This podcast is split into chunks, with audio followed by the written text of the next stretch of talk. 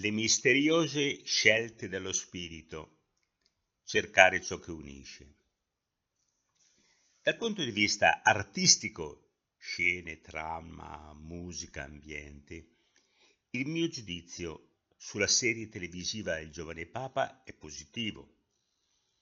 Per quanto riguarda invece il contenuto, ho fatto fatica a difendermi durante un dibattito in cui tra l'altro si sosteneva che le elezioni dei papi sono frutto di intrighi, macchinazioni, calcoli puramente umani e che i cardinali tramano continuamente per mettere in difficoltà il pontefice e costringerlo eventualmente a dare le dimissioni.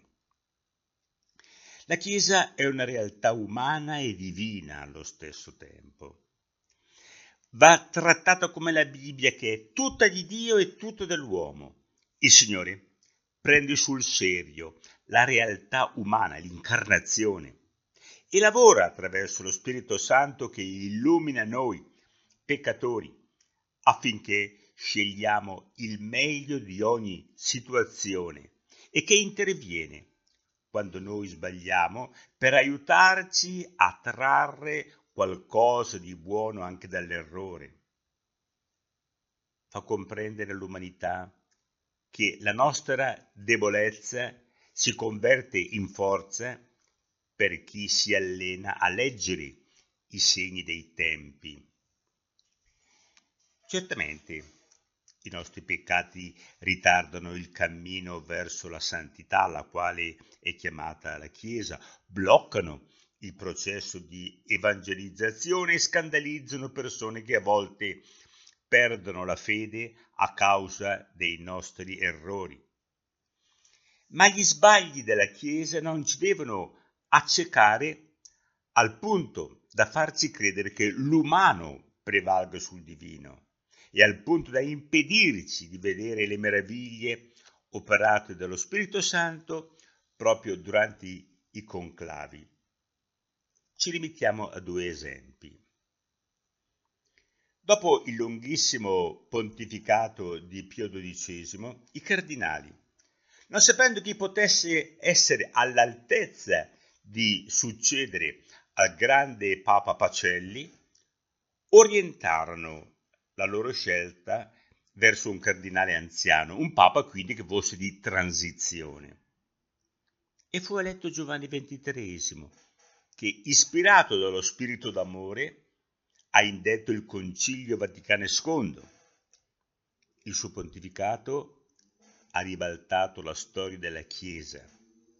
Ha impedito la guerra fra Stati Uniti e Unione Sovietica durante la guerra fredda nel 1962, quando i missili erano già schierati davanti a Cuba e il mondo era sull'orlo del disastro nucleare. Ancora Giovanni XXIII ha portato un'aria di primavera e un anelito di giustizia e di pace per tutta l'umanità.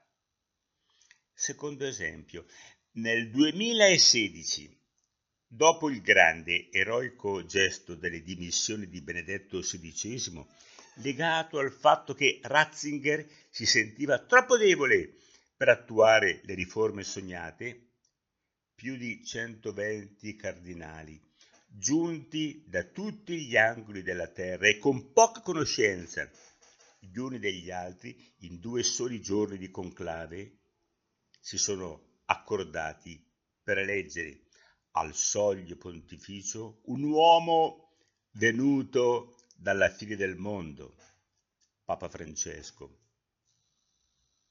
quanto impiegano i nostri politici locali e i grandi del mondo per accordarsi su realtà meno significativi della scelta di una persona che rappresenta più di un miliardo e mezzo di cattolici?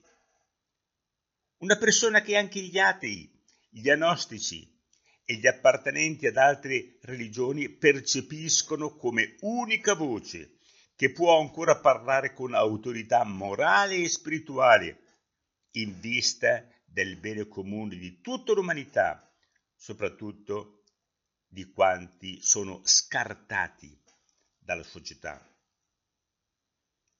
Il giovane Papa di Paolo Sorrentino, al di là delle inevitabili ombre, ha qualche cosa di buono da insegnare alla Chiesa, soprattutto per chi guarda quei film con occhi tipici proposti da Giovanni XXIII, che amava ripetere cerchiamo sempre ciò che ci unisce, mai quello che ci divide.